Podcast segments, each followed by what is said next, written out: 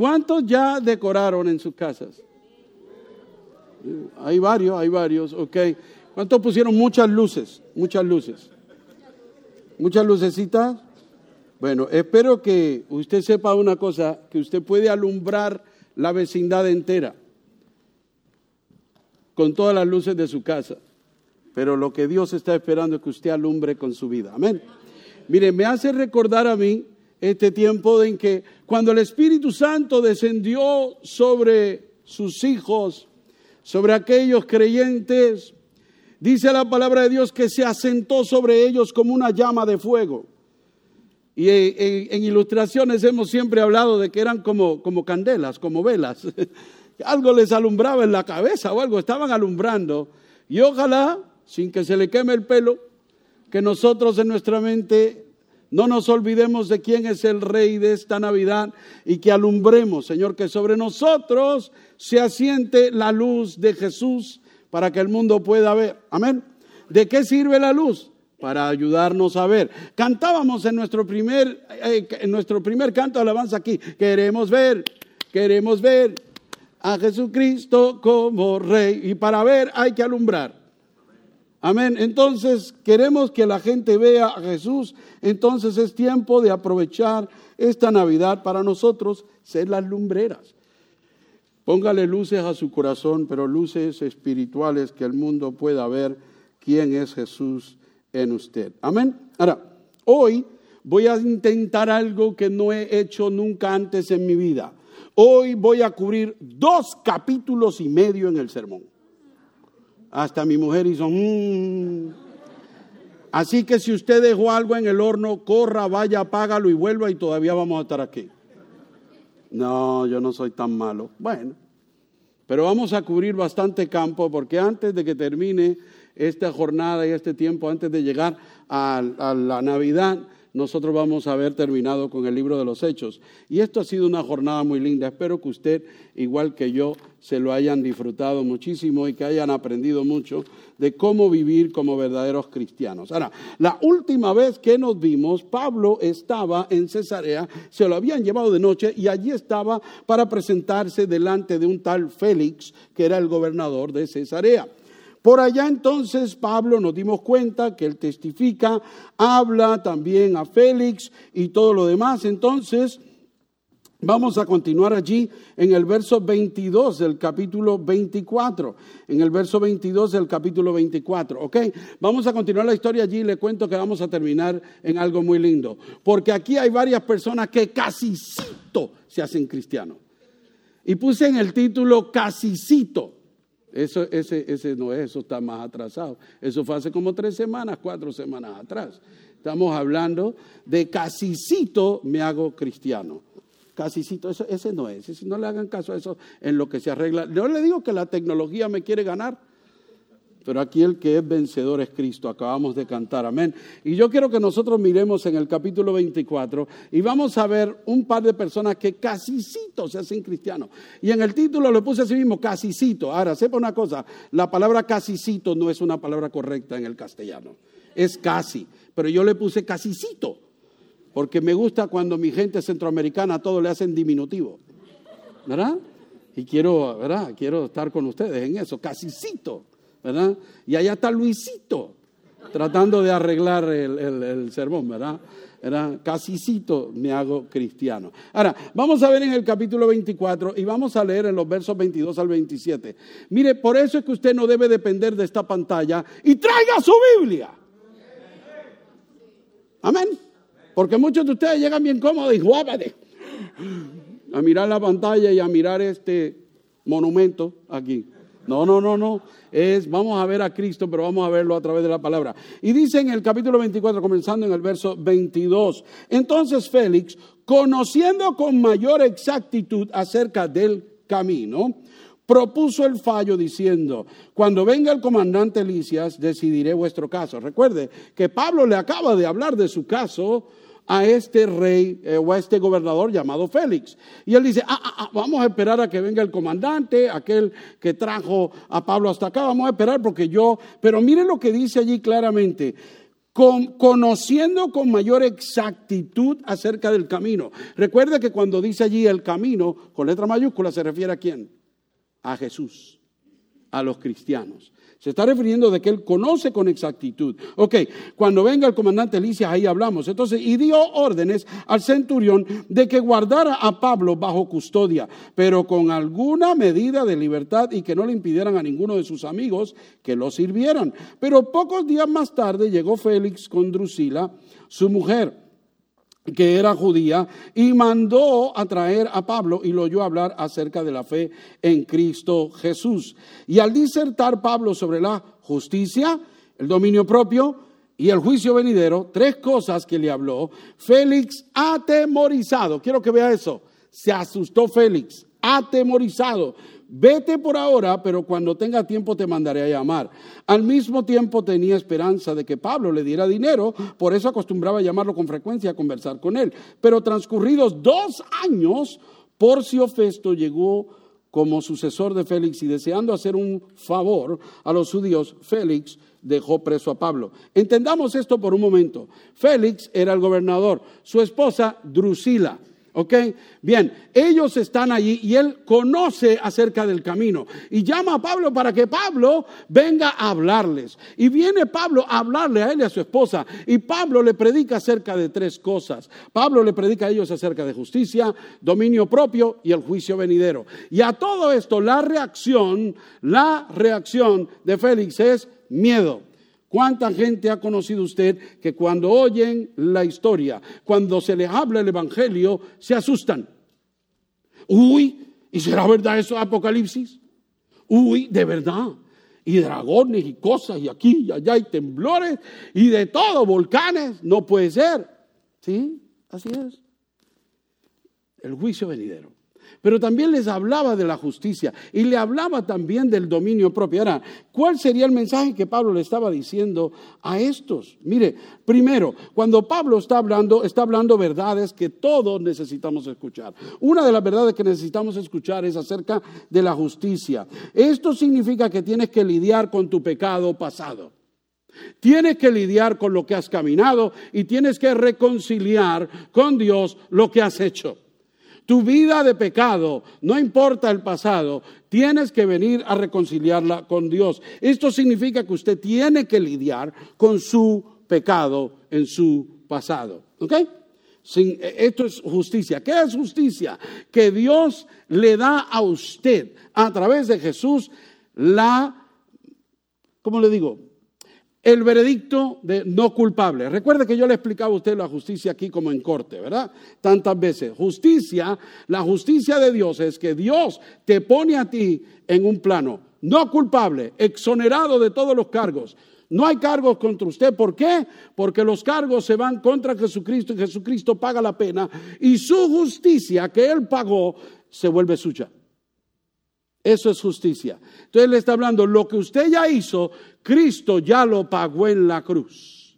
Y usted puede tener justicia, la justicia de Jesús. Ahora, esto puede asustar a cualquiera, como puede decir, ay, está bueno porque Cristo hizo todo bueno por mí, qué bien. Ahora se intensifica el mensaje y le habla él a Félix y Drusila acerca del dominio propio. ¿De qué está hablando? Está hablando del presente. Ahora tú tienes, esto significa que tienes que lidiar con tus tentaciones presentes. No solamente reconciliar tu pasado, sino lidiar con tu presente, con lo que haces hoy, con lo que enfrentas cada día. Es importante que sepamos que usted no puede venir a Jesús, pedirle perdón por sus pecados y seguir viviendo igual.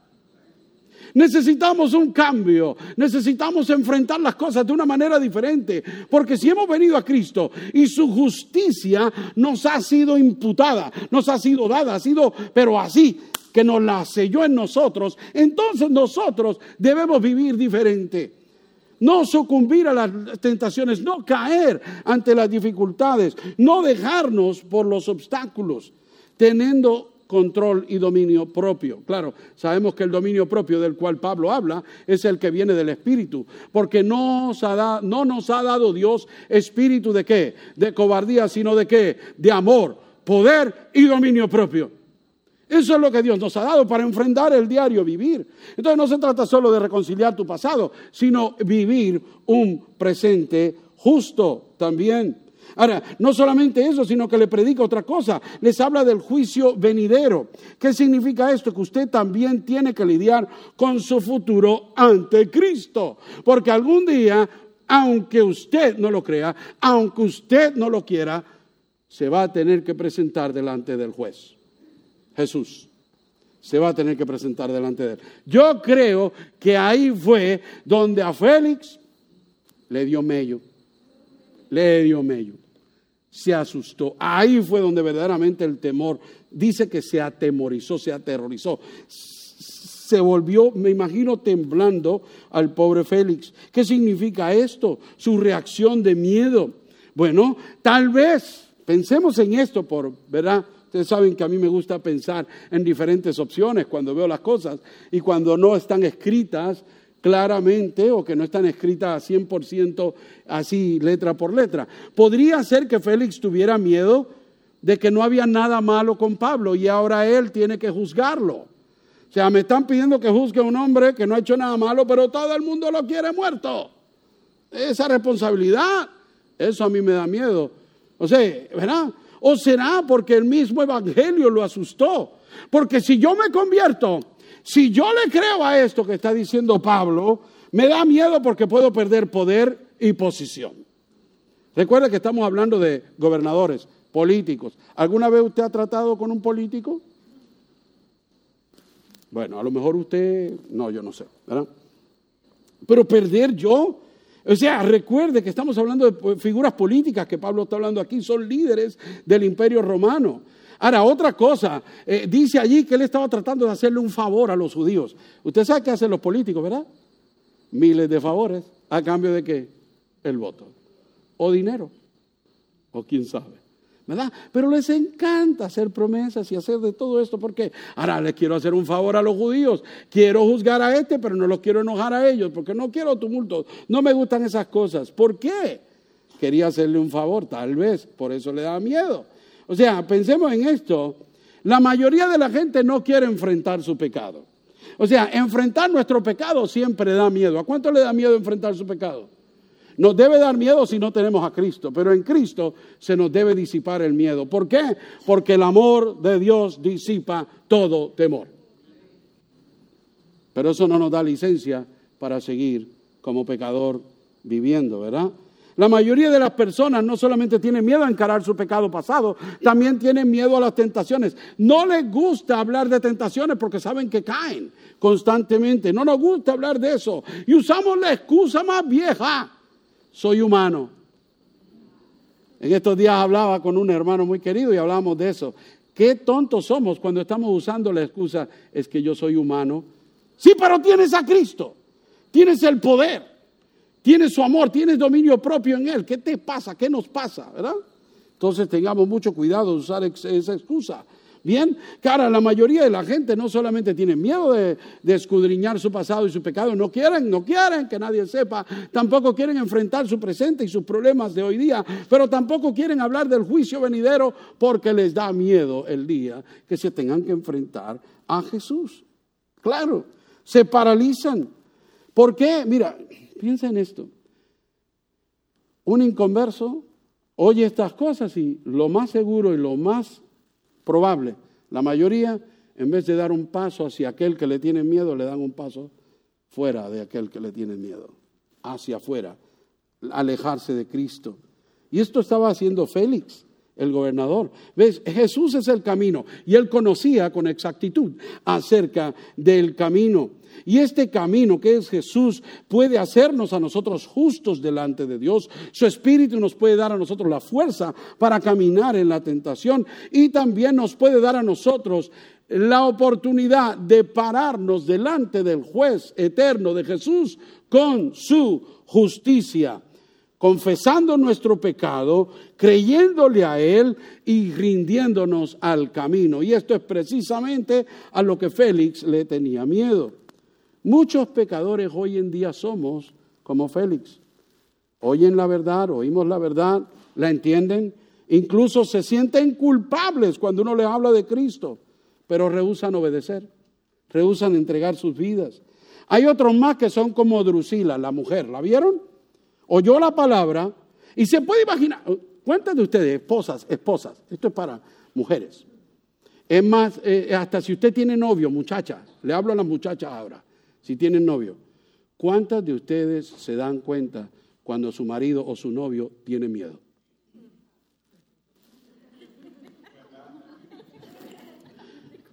¿Usted se da cuenta?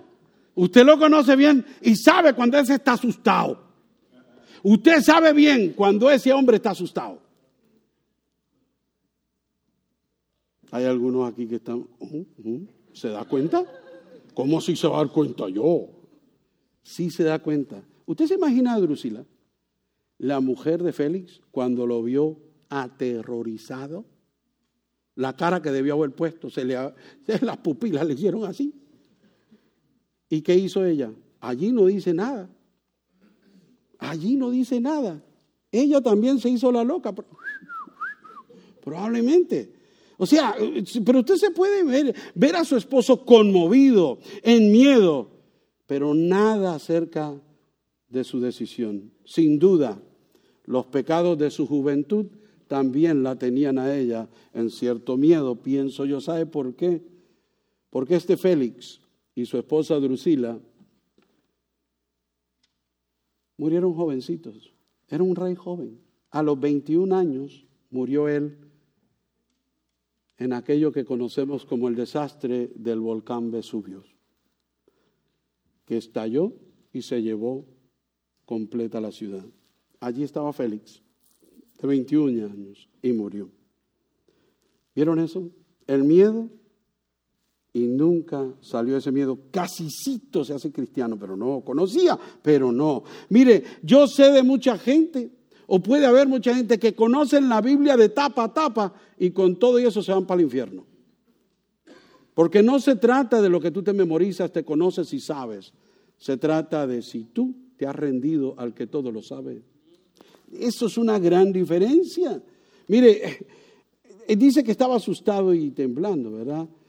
No por los judíos tal vez, por Cristo mismo, ¿verdad? No hay que tenerle miedo a los judíos, hay que tenerle miedo a Cristo. ¡Wow! Mire, en vez de estar con miedo, debemos creerle.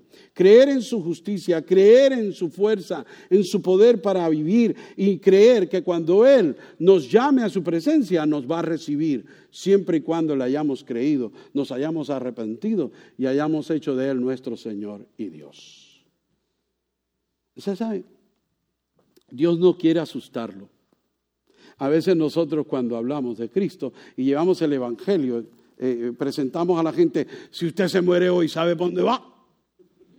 Y la gente queda así, va como, ¿sabe por dónde va? Y como que los queremos asustar hacia el cielo. No los asuste así. No hay que asustarlos. Dígale la esperanza que hay, dígale la verdad. Sí, la verdad incluye que sí, hay castigo, pero la verdad completa incluye que hay redención en Cristo Jesús. Y Él es el camino. Enséñele el camino. En vez de ahuyentarlos, enséñele el camino para que deseen rendirse al camino. Mire, permítale a Dios que sea Dios el que conquista y el que cambia corazones. Y usted verá. Y al final de todo, con su amor infinito nos va a recibir. Pero mire, eso fue Félix. Vamos a ver un poquito más adelante, porque los quiero llevar ahora a través del capítulo 25 por un momento. Mire lo que dice. Recuerde, a Pablo lo dejaron preso por dos años. Y a todo esto a cada rato lo llamaban, porque estaban pensando, hey, dejemos que los amigos lo visiten, los amigos le traen dinero, le traen de todo, y de ahí él a lo mejor lo sobornamos a que, ¿verdad? O lo dejamos que nos soborne, que nos dé algo. A todo esto son políticos, como le dije antes. Pero ¿qué sucede? Que pasaron estos dos años y luego viene otro a tomar el puesto de Félix. Otro llamado Festo, en el capítulo 25, los primeros cinco versos, dicen, Festo entonces tres días después de haber llegado a la provincia subió a Jerusalén desde Cesarea y los principales sacerdotes y los judíos más influyentes le prestaron, presentaron acusaciones contra Pablo e instaban a Festo, pidiéndole contra Pablo el favor de que lo hicieran traer a Jerusalén preparando ellos al mismo tiempo una emboscada para matarlo en el camino. Pero Festo respondió que Pablo estaba bajo custodia de Cesarea y que en breve él mismo partiría para allá. Por tanto, dijo, que los más influyentes de vosotros vayan allá conmigo y si hay algo malo en el hombre, que lo acusen. ¿Vieron?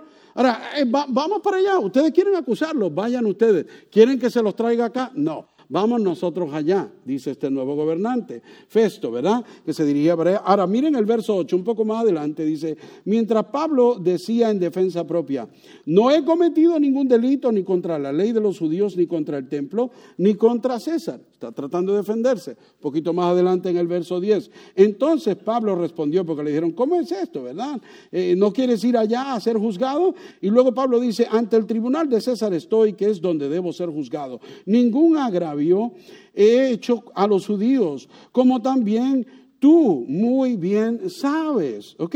Si soy pues un malhechor o he hecho algo digno de muerte, no rehuso morir, pero si ninguna de esas cosas de que estos no me acusan es verdad, nadie puede entregarme a ellos. Apelo al César. Entonces Festo, habiendo deliberado con el consejo, respondió, al César has apelado, al César irás. ¿Ok?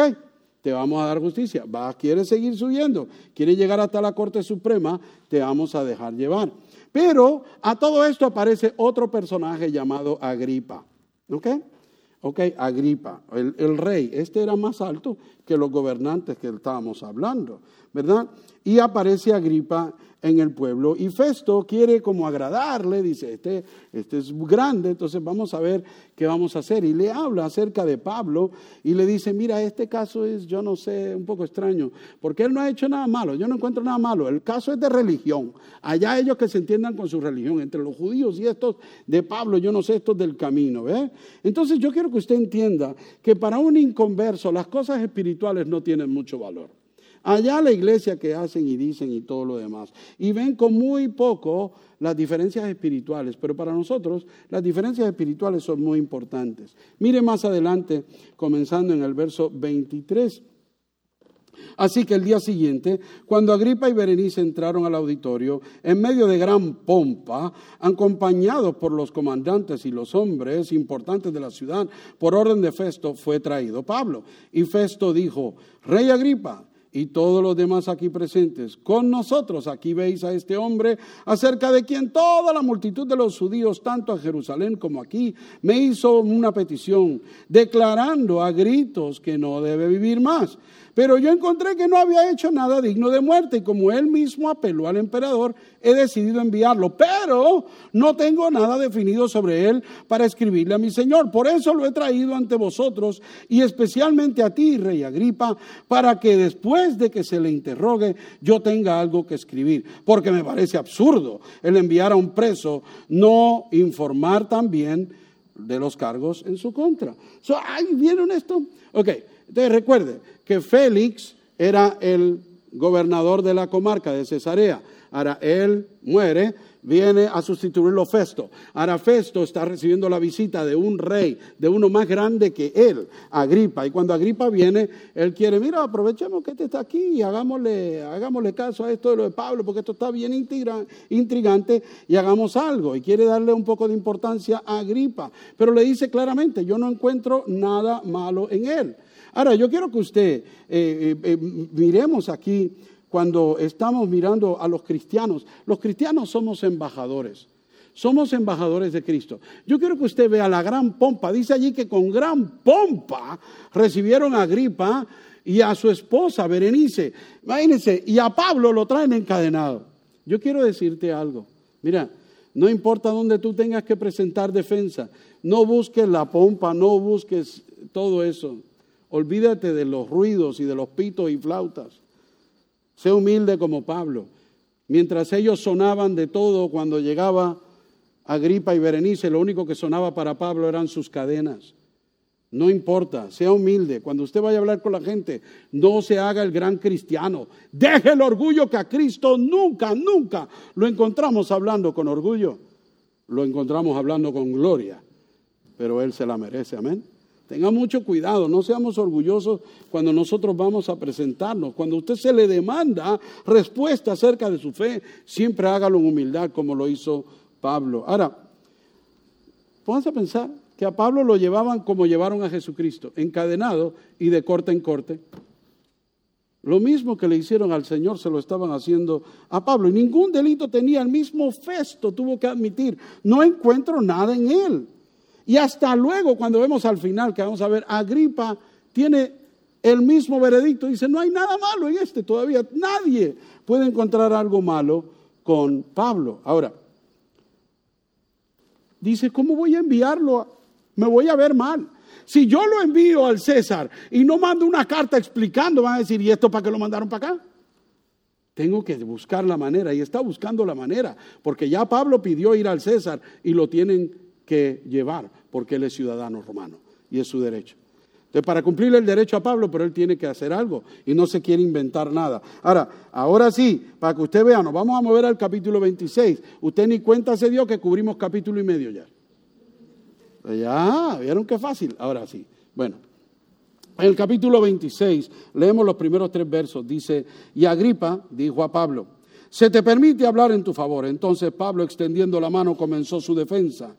Con respecto a todo aquello de que los judíos me acusan, me considero afortunado, oh rey Agripa, de que poder presentar hoy mi defensa delante de ti Mira, estoy, qué fortuna para mí presentarme delante de ti, Agripa. Sobre todo porque eres qué, mire esto, otro más, experto en todas las costumbres y controversias entre los judíos.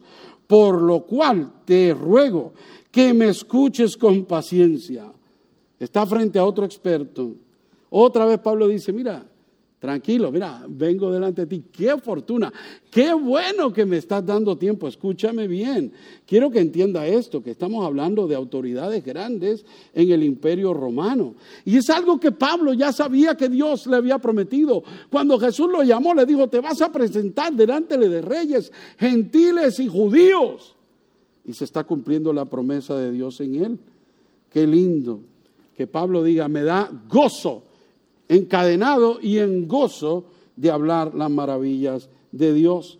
Ahora, entonces Pablo comienza a hablarle, tú conoces de mí, o sabes de mí que yo era fariseo y fui criado en la ley y esto y lo otro. Y Pablo comienza a dejarle saber todo, ¿verdad? En el verso 6, más adelante, Pablo dice, y ahora soy sometido a juicio por la esperanza de la promesa hecha por Dios a nuestros padres, que mientras que nuestras doce tribus esperan alcanzar, servir fielmente a Dios noche y día, y por esta esperanza, oh rey, soy acusado los judíos. Mire qué lindo. Él dice, mira, tú sabes todas las cosas de los judíos. Yo soy un judío bien amaestrado y sabes qué, estoy hablando de la promesa que Dios le hizo a los judíos, que usted conoce.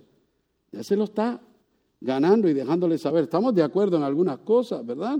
Ahora en el verso 8 dice, ¿por qué se considera increíble? Mire esto, entre vosotros que Dios resucite a los muertos.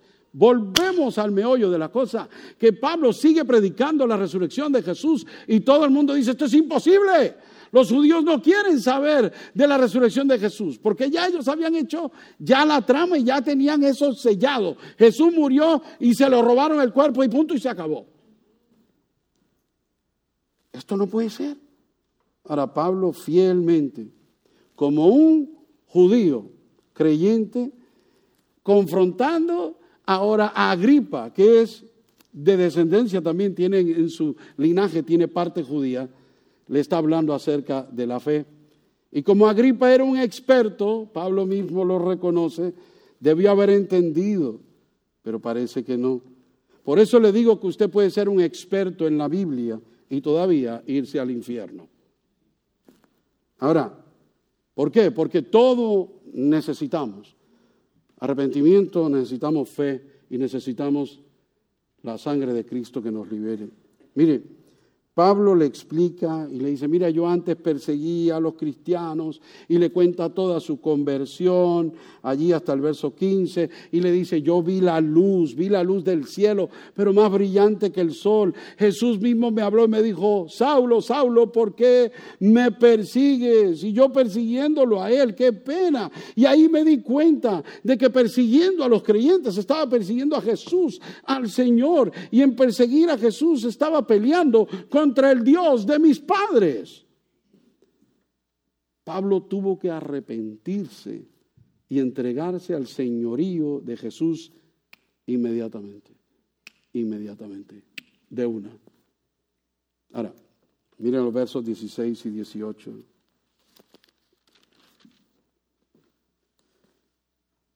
Esto fue lo que Jesús le dijo a Pablo cuando se lo encontró al final.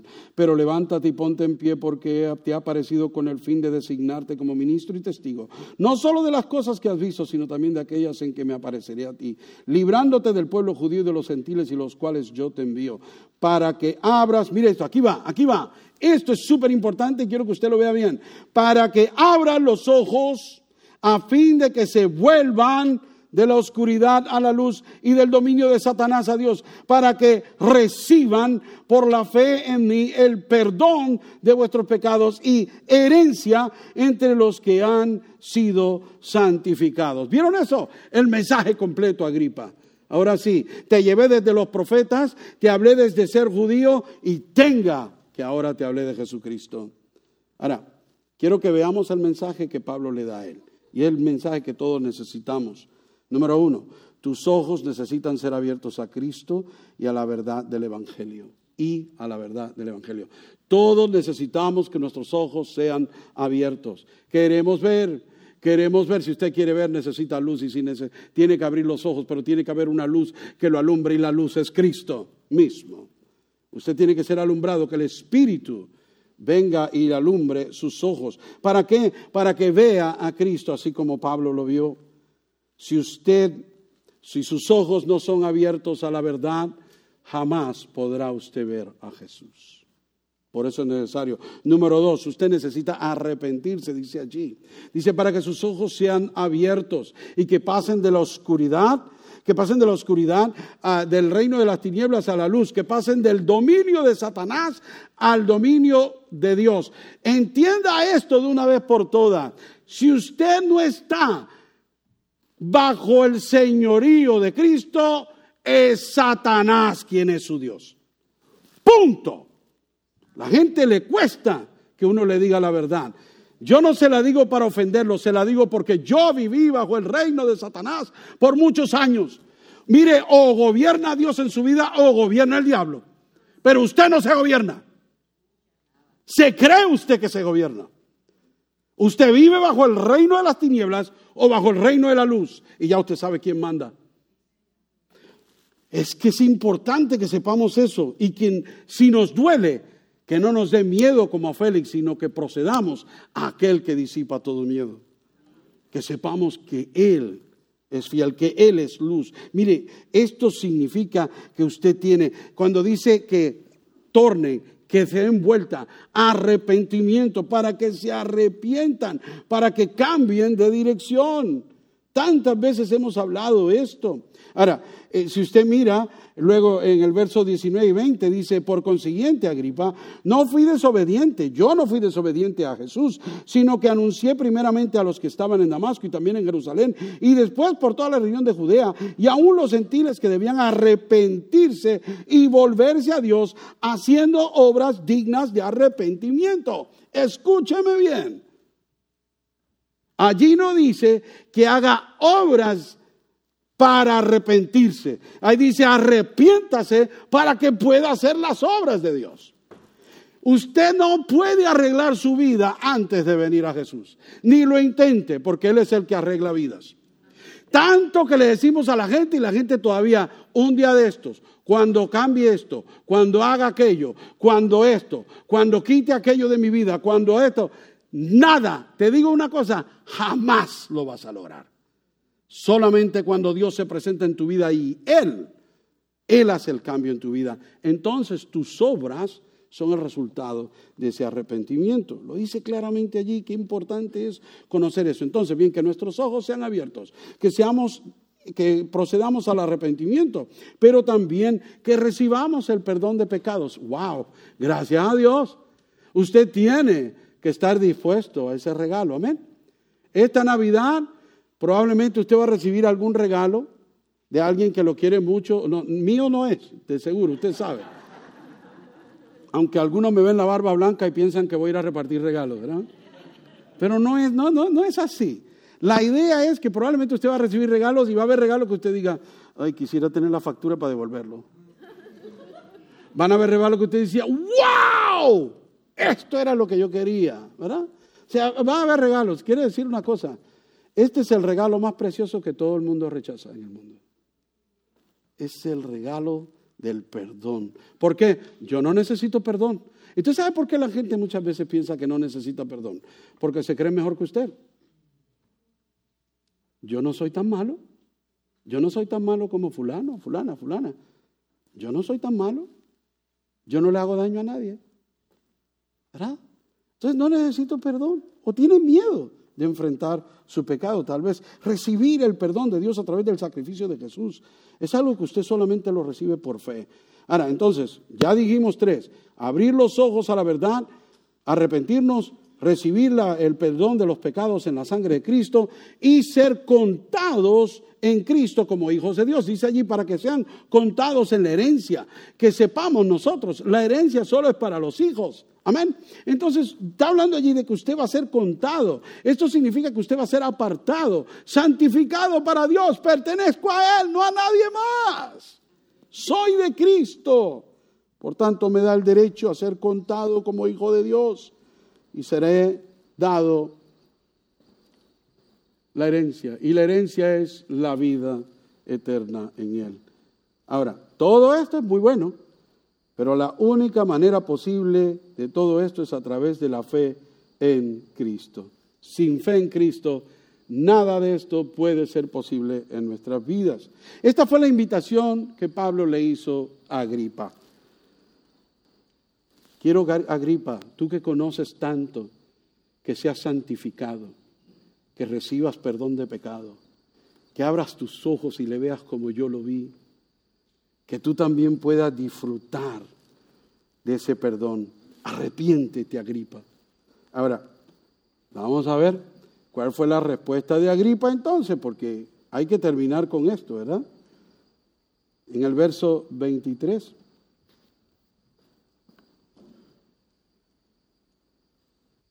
Vemos allí que le habla claro Pablo y le dice que el Cristo había de padecer y que por motivo de su reacción de entre los muertos, él debía ser el primero en proclamar luz, tanto al pueblo judío como a los gentiles.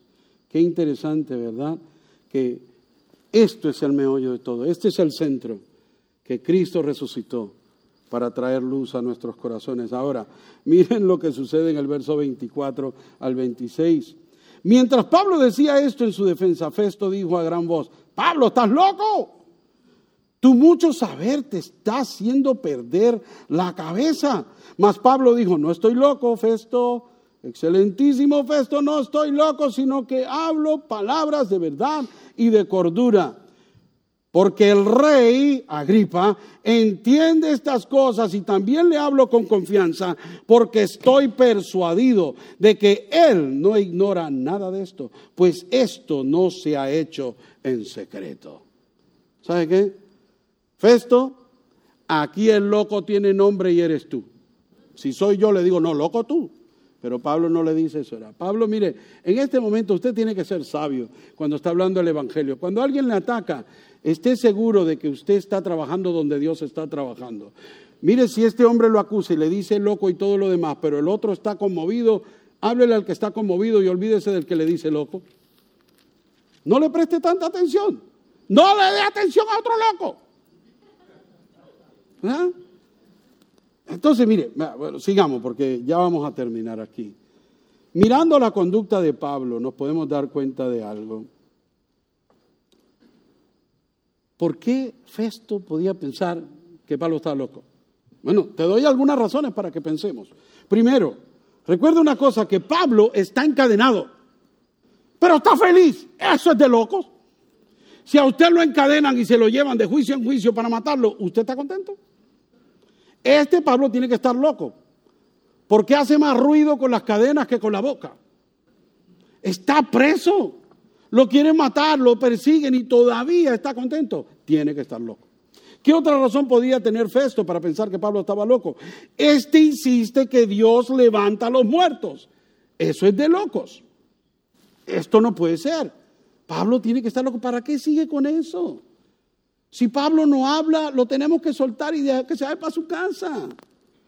Mire, otra cosa, no solamente esto, también está hablando de que tuvo una visión del cielo, está loco que se le presentó Dios, que se le presentó un muerto, Jesús. Tiene que estar loco. Y que ahora esa visión cambió su vida. ¿Vieron todas estas cosas que Festo pudo haber estado pensando? Ahora mire, ¿cómo puede ser? Un hombre tiene que estar loco cuando la preocupación mayor de la persona es predicar a Cristo en vez de predicar su libertad y tratar de salirse de la cárcel, tiene que estar loco. Todas esas razones. Está creyendo en un mensaje de esperanza y redención para la humanidad. Pero no solo para judíos, también para gentiles, y los quiere mezclar. No puede ser, Pablo está loco. Ahora, usted tiene que entender una cosa, que cuando usted y yo vivimos, predicamos y vivimos el Evangelio correctamente, la gente va a pensar que usted y yo estamos locos. El mismo Pablo lo dijo, que el mensaje de la cruz es locura para los que no creen para los que se pierden. Es locura. Ahora, vayamos a la respuesta de Agripa, que después de todo lo que le he hablado, esto es lo más importante. Los versos 27 al 29. Rey Agripa, ¿vieron esto? El Festo le dice, Pablo, estás loco. Y él en vez de ponerse a discutir con Festo, se vuelve la mirada hacia Agripa y le dice, Rey Agripa. En otras palabras, le está diciendo, no le hagas caso a Festo. Eso es un loco que la mujer cuida. No le hagas caso a eso. Hazme caso a mí. Te voy a decir algo. Rey Agripa, ¿crees en los profetas? Yo sé que crees. Lo tengo que haber dejado mudo. Y Agripa respondió a Pablo, en poco tiempo me persuadirás a que me haga cristiano. Me hago cristiano. Y Pablo dijo, quisiera Dios que ya fuera en poco tiempo o en mucho tiempo, no solo tú, sino también todos los que hoy me oyen llegaran a ser tal como yo soy, a excepción de las cadenas. ¡Wow! ¡Qué respuesta la de Pablo! El rey Agripa, ¿creen los profetas? Claro que sí. No tenía ni que contestar, Pablo sabía que él creía. Ahora, Pablo le trae un, reto, pero directo. ¿Crees? ¿Crees, Agripa? Es necesario que nosotros confrontemos con el Evangelio a las personas que lo necesitan.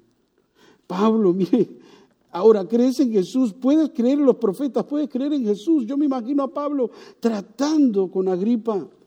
Estaba tratando de conectar los profetas con Jesús, que Agripa entendiera la progresión de la revelación de Dios. ¿Usted sabe una cosa? ¿Por qué cree usted que Pablo se fue hasta los profetas? Se fue hasta allá. Porque allí era donde estaba Agripa. Usted tiene que empezar a aprender que cuando usted comparte el Evangelio, no trate de que la persona esté en el mismo punto que usted. Usted llegue al punto donde él está y tráigalo por el camino. Usted tiene que compartir el Evangelio donde la persona está. Si la persona está en el pasado, usted tiene que llegar hasta ese pasado para traerlo hasta Jesús. Si la persona está en una creencia, usted tiene que empezar por esa creencia y llevarlo poco a poco. Pero no trate de pensar que la gente tiene que entender tu mensaje. Vas a tener que entenderlos tú a ellos primero. Eso es importante. Ir a donde ellos están. Esto es lo que estaba haciendo Pablo. Mire, en poco tiempo me convences de hacerme cristiano. Pablo, hoy no, mañana a lo mejor. Pablo, ven otro día, que hoy estoy ocupado. Pablo, casicito me convence. Pablo, dame un break. Pablo, yo te aseguro que antes de morirme yo llego. Pablo, take it easy, vivamos la vida y vamos a ver qué pasa mañana. Cógelo con take it. ¿Verdad? O sea, ¿cuántos de ustedes conocen gente así que usted le habla de Cristo y eh, un día de esto? Mira, háblale a fulano que fulano está más perdido, háblale a fulano, que ese sí necesita. Y ahí a lo mejor un día de esto yo le llego a la iglesia, pastor. Un día de esto le llego, vaya va a ver. Se va a sorprender. Se va a caer el edificio, que se caiga. Le hago el reto. Si usted piensa que el edificio se va a caer por venir acá, venga, que hacemos otro nuevo. Eso es lo de menos. Y lo hacemos cuadrado la próxima vez.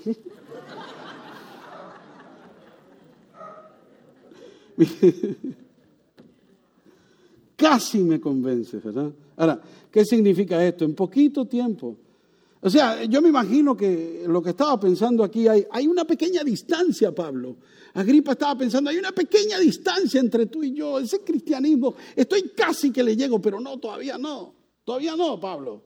Me falta, pero no quiero admitirlo. Casi me convences. O sea, le está tirando la responsabilidad a Pablo. Casi me convences, Pablo. Vas a tener que trabajar más duro para convencerme a mí. ¿Usted sabe cuánta gente hay que hablarle tanto para convencerlo? Vuelvo y le doy a los maridos. ¿Cuántas veces tiene que usted decirle a su marido que haga algo para que lo haga? Uh. Ahora, ¿cuánto hay que hablarle a un perdido para que sea encontrado en Cristo? No sabemos. Sígale hablando. Uh. Mire, si a veces hasta para que los mismos cristianos vengan a la iglesia hay que estar detrás de ellos insistiéndole. ¿Qué es eso? ¿Qué es eso? Bueno, anyway, son otros 20 pesos. Eso fue ñapa, ¿verdad? Ahora, pensemos en Agripa. ¿Por qué Agripa se acercó tanto y no quiso hacerse cristiano? Es como que, ¿verdad? Como que mm, me arrepiento de estar tan cerca porque no me quiero arrepentir. Ahora, ¿qué sucede? Entonces significa que Agripa probablemente estaba pensando, esto es poca distancia, pero no, no, no me falta mucho. Hay gente que está así, ¿verdad? Ahora, quizás no hoy, esperaré un tiempo. Usted sabe que hay gente que dice eso hasta que se ve en un hospital. A veces los mismos cristianos. Mire, ¿cuántos de ustedes han visto un cristiano que después de hospitalizado sale de allí diciendo todo lo que va a hacer? Todo lo que va a ser diferente, todo lo que va a hacer por Cristo. Uy, qué experiencia. Y a las dos semanas volvió a lo mismo. Somos así. Cuando yo le digo esto, yo tengo que mirarme en el espejo, pa. ¿Por qué somos así? Ahora, mire, ¿por qué esperar para mañana lo que puedes hacer hoy? Dice el dicho, ¿verdad? ¿Por qué dejar para mañana? Si mañana no está garantizado, mañana no sabes si vas a estar o no. ¿A cuántos de ustedes alguna vez le ha llegado una situación donde usted dice, ay cara, yo creía que no iba a llegar a mañana? Mire, usted no sabe si va a llegar mañana. Mañana yo puedo estar haciendo el funeral de uno de ustedes. O usted está haciendo el mío. Seamos realistas. Aquí hay que hablar así como es. Entonces no esperemos. No se quede. Mire, en esencia, lo que Agripa estaba diciendo es: no quiero pasar de la oscuridad a la luz. No me gusta eso. Prefiero mantenerme en la oscuridad porque en la luz se dan cuenta quién soy. Y eso era lo que Pablo estaba hablando. Mire, tampoco quiero pasar del dominio de Satanás al dominio de Dios. Nadie te va a decir eso. Nunca jamás que le hables del Evangelio te va a decir, mire, es que yo prefiero estar con Satanás que con Dios. Nadie te va a decir eso, pero en esencia, internamente, no quieren a Dios porque aman las cosas del enemigo. Mire, no quieren recibir el perdón de pecado. ¿Por qué? Porque yo no soy tan malo. Yo no necesito eso. Si, me declaro en bancarrota y pido perdón, significa que soy malo y yo no quiero que nadie me vea así. El orgullo me mata. Mire, no quieren pasar, no quieren pasar. No quieren pasar porque le tienen miedo a que los llamen hijos de Dios o que los apunten. No quiero ser como esos que creen. Casi me convences, Pablo. ¿Por qué no se hizo cristiano Agripa? Pablo, eh, a lo mejor en privado, porque yo no voy a pasar vergüenza delante de toda esta gente. No, enfrente de toda esta gente no. Esa puede ser una excusa, ¿te acuerdan? ¿Cuántos de ustedes han, tenido gente que han venido usted y dice, mire, cuando el pastor estaba haciendo la invitación, yo estaba que me paraba. Ay, pero la gente lo mira a uno. Pastor dijo, levante la mano y yo la tenía así, pero así, pero no me atreví a levantarla porque ¿qué van a decir? porque le tiene miedo al qué dirán o quién está alrededor. A lo mejor Agripa estaba pensando, un momento, un momento, yo no puedo tomar esta decisión así. ¿Sabe por qué? Porque al lado mío está Berenice, mi mujer, y que va a pensar que soy un debilucho. Ahora, recuerda una cosa, ah, que ustedes yo no les conté. Berenice y Drusila, la que era mujer de Félix y esta mujer de Festo, eran dos mujeres muy malas. Se habían casado como cinco veces cada una y siempre con un político. Eran famosas las muchachas. Y dice, no, no, no, no, no. ¿Qué va a decir esta? Esta es brava. ¿Qué va a decir de mí tal vez? Si me hago cristiano, hasta la puedo perder a ella. Porque si me hago cristiano, probablemente Pablo me va a decir, ¿y qué haces con esa mujer entonces? Y yo no quiero perder esto porque esto está bien. Me gusta esto. ¿Puede ser eso? Delante de esta gente no. Delante de mi mujer no me pongas así. No me vas a hacer pasar pena delante de ella. ¿O qué tal delante de Festo? Espera, espera, espera, espera. Yo soy el rey, este es el gobernador y no me vas a hacer ver mal delante de Festo tampoco. Si Festo dice que tú estás loco y yo te creo, va a decir que yo soy loco y luego va a escribirle al César, va a decir que yo me volví loco también. I so. A mí no me tildan de eso. ¿Vieron todas las presiones que pudo estar pasando Agripa? por el qué dirán. Ahora, ¿qué tal Pablo? Tal vez estaba pensando, aquí está Pablo. Es un hombre noble, un hombre de sabiduría, un hombre humilde, pero un hombre de carácter, pero tiene un detalle que yo no quiero. ¿Saben cuál es? Las cadenas. Aquel me va a tildar por loco, mi mujer a lo mejor me va a querer dejar y voy a terminar como este encadenado. I don't think so. Casicito me convence Pablo de hacerme cristiano. Pero recuerdan lo que dijo Pablo. Quisiera yo, quisiera Dios.